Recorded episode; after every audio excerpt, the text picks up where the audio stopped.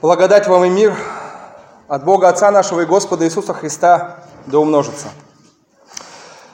Если кто-то из вас настолько уже воцерковился, что действительно читает а, ежедневные тексты, есть у нас утром Евангелие, вечером обычно это что-то из посланий, то завтра вы увидите эти же тексты, которые мы сейчас читали. Это тексты не богослужебные, это тексты вот, которые каждый день нам даются. Приходите.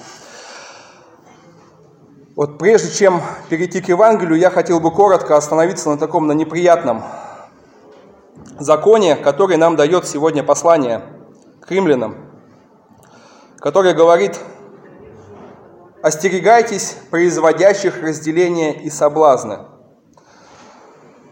Там вот это слово «остерегайтесь», оно, конечно, верно переведено, но а, дополнить его следует другими коннотациями. Это не просто остерегайтесь, как бы бойтесь их, это смотрите за ними и заботьтесь о них на самом деле.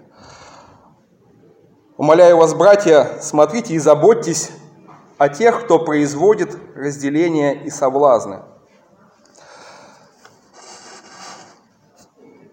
Это предупреждение нам большое, о котором нужно постоянно вспоминать, хотя бы иногда вспоминать, что нужно смотреть за теми, кто не умеет творить мир, за теми, кто хочет строить что-то вместе, что-то делать, участвовать в каких-то таких э, делах церковных, около церковных и не только вообще церковных, но при этом из любого повода создает новый конфликт. Не новый конфликт ищет, как привести к миру, не ищет, как простить. Вот что же делать с такими людьми? Их нужно, о них нужно именно заботиться. Но скажу от себя, что очень важно, чтобы мы не допускали таких людей служить.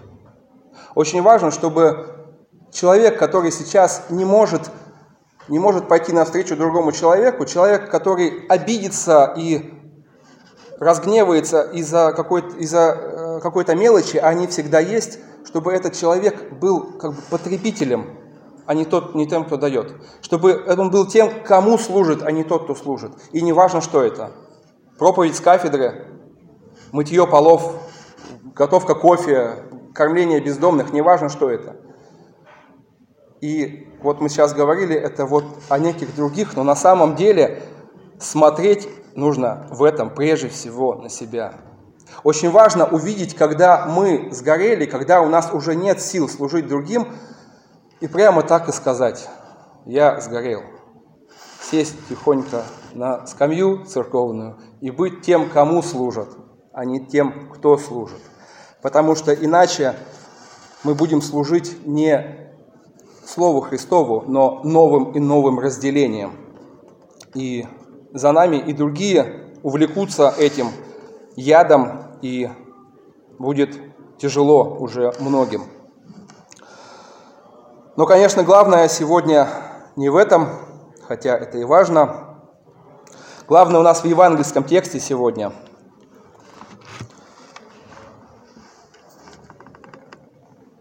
Напомню, прочитаю еще раз некоторые места. Поутру, проходя мимо, увидели, что смоковница засохла. И Петр, вспомнив, говорит, Рави, что значит учитель, учитель, посмотри, смоковница, которую ты проклял, засохла. А, у вас не возникало вопроса, э, в чем виновата смоковница? Вообще, что она такого сделала, чтобы ей быть проклятой и засохнуть.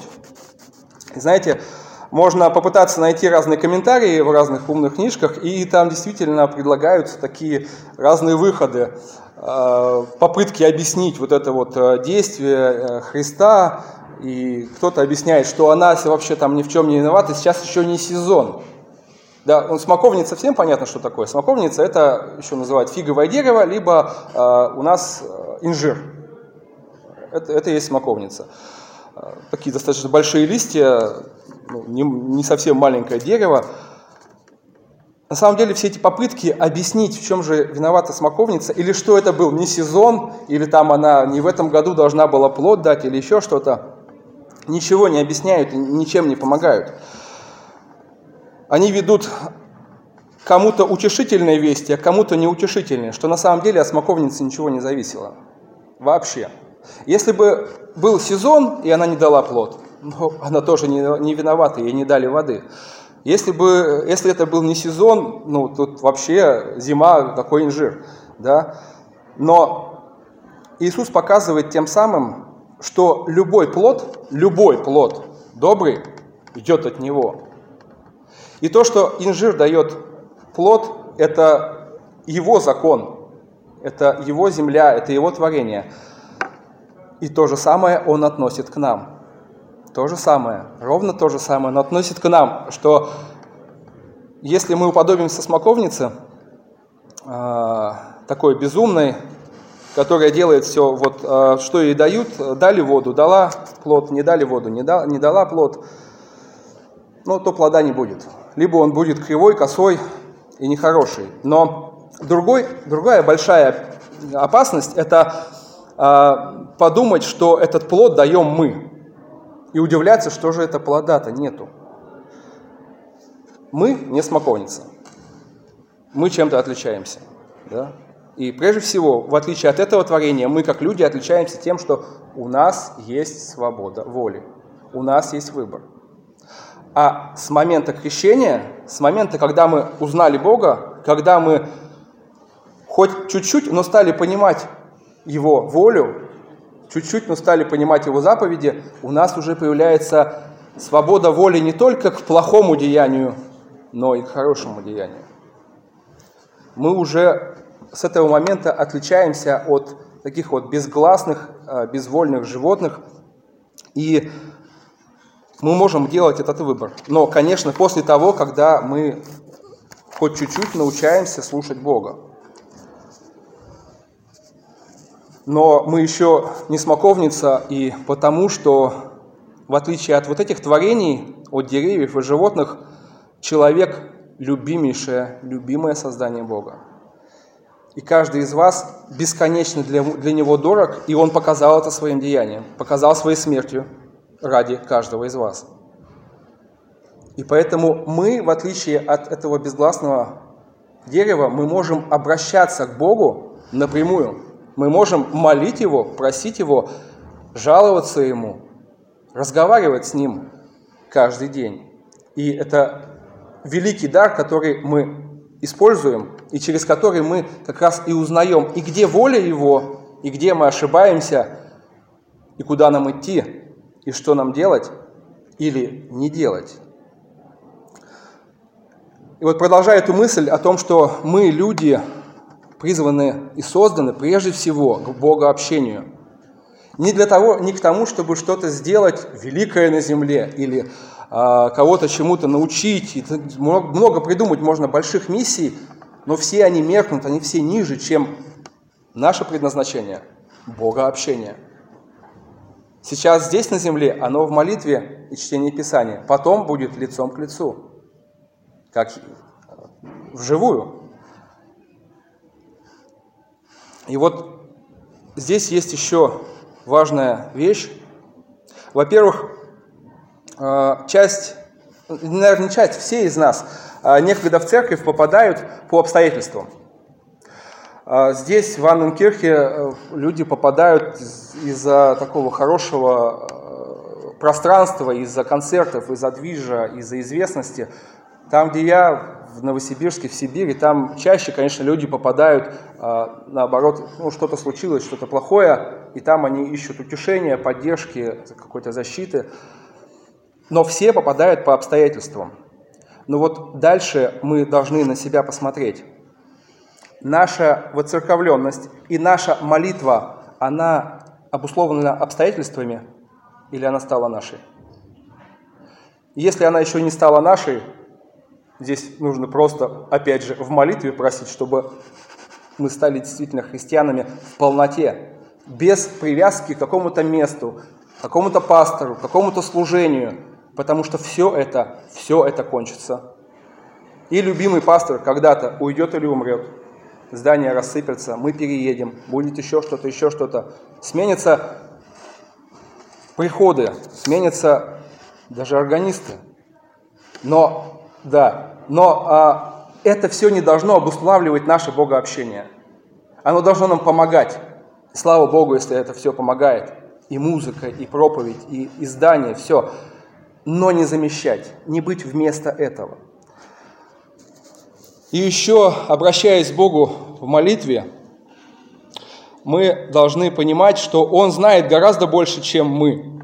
И Он хочет гораздо больше, чем мы можем себе даже помыслить. Мы можем просить что-то на самом деле очень маленькое, которое нам сейчас кажется очень большим. Я приведу один пример, э, это из моей жизни, то, что сейчас происходит. Я некогда мечтал о том, чтобы у нас в Новосибирске появился орган. Как уж я его выпрашивал. Что я только вот, э, ну, это было уже мое даже возмущение к Богу, ну как так-то, это же лютеранская церковь, органа нет. А его нет и нет. А, но доверие мое доверие, прихожан доверие пришло, привело к тому, что, оказывается, мы должны не просто иметь орган, мы должны строить их и себе, и другим, и чинить. И у нас через это в церкви появилась возможность к этому. Вот. Мы просили чего-то маленького там в Сибири. А сейчас Бог говорит, засучите рукава, у вас есть очень много работы, и вам очень много делать. И нужно понимать, что всегда так, всегда так. Мы, как маленькие дети, просим то, что можем себе помыслить, а Он знает все. И Он готовит нас гораздо лучшему, чем мы хотим сами. И мы должны готовы быть к переменам. Если мы искренне молим Бога о чем-то, всемогущего Бога, который знает и может все, но Он все может, нужно быть готовым к тому, что Он скажет, туда не ходи, туда ходи нужно быть готовым к переменам. А, вот к переменам я еще хотел бы прочитать еще один текст. Случилось, что когда они были в пути, кто-то сказал ему, то есть Иисусу, «Господи, я пойду за тобою, куда бы ты ни пошел». Иисус сказал ему, «Лисицы имеют норы, и птицы небесные имеют гнезда, а Сын Человеческий не имеет, где преклонить голову». Человек думает, я сейчас стану молитвенником, я сейчас стану учеником вот этого Мессии, я сейчас вот буду вот таким и таким, а Иисус ему говорит, ну да, пошли, но будет все не так, как ты думаешь. Ты будешь вполне, может быть, бездомным, э, без крова, без там, самого необходимого, у тебя вместо вот э, того, что ты имел, будет вот это. Готов? И к такому готов ли ты?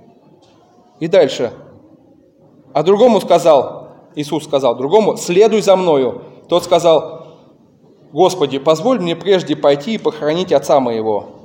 Но Иисус сказал ему, предоставь мертвым погребать своих мертвецов, а ты иди и благовествуй Царствие Божие.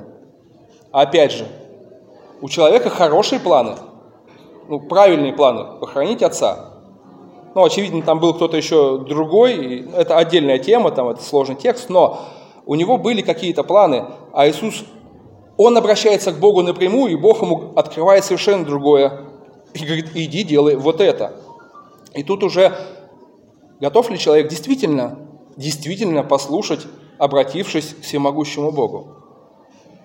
И третий еще сказал, я пойду за тобой, Господи, но позволь мне проститься с домашними моими. И, наконец, Иисус ему отвечает, Никто, возложивший руку свою на плуг и озирающийся назад, не благонадежен для Царствия Божьего.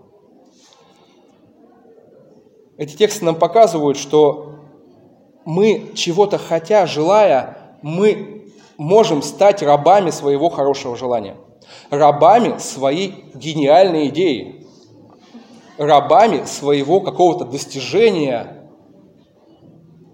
Казалось бы, Бог нам дал талант, мы его умножили, правильно приложили и что-то сделали доброе, а потом взяли и стали заложниками этого же. И так нужно быть готовым к тому, чтобы действительно менять все, менять э, свои планы, э, и быть свободным от своих же планов. И еще скажу страшную вещь, как бы возвращаясь немножко а, вот к богообщению, страшную вещь скажу. Я ее процитирую.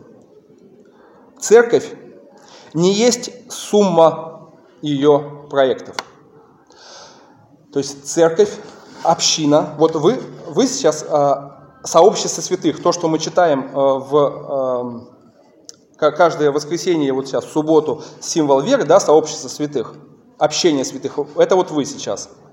Вы освященные Христом, и между вами есть общение, вы можете друг друга поддерживать. И вот церковь не есть сумма всех ее проектов – эти проекты все могут исчезнуть, либо быть другими. Вы можете в чем-то участвовать или не участвовать, но опасно, если вы воспринимаете церковь и свое общение с другими братьями и сестрами как служение и только как служение. Над всем этим стоит Иисус Христос. Над всем этим стоит Бог, который вас осветил и который дает вечную жизнь. Это главное, это важное. А все остальное будет меняться.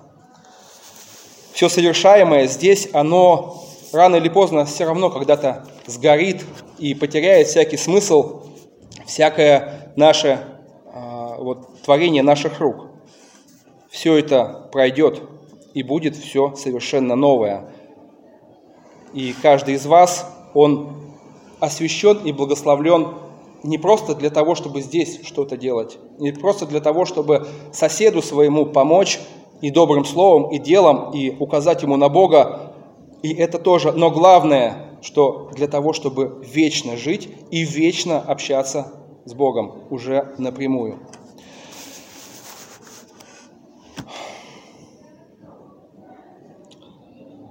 И мир Божий, который превыше всякого ума, соблюдет сердца ваши и помышления ваши в Христе Иисусе.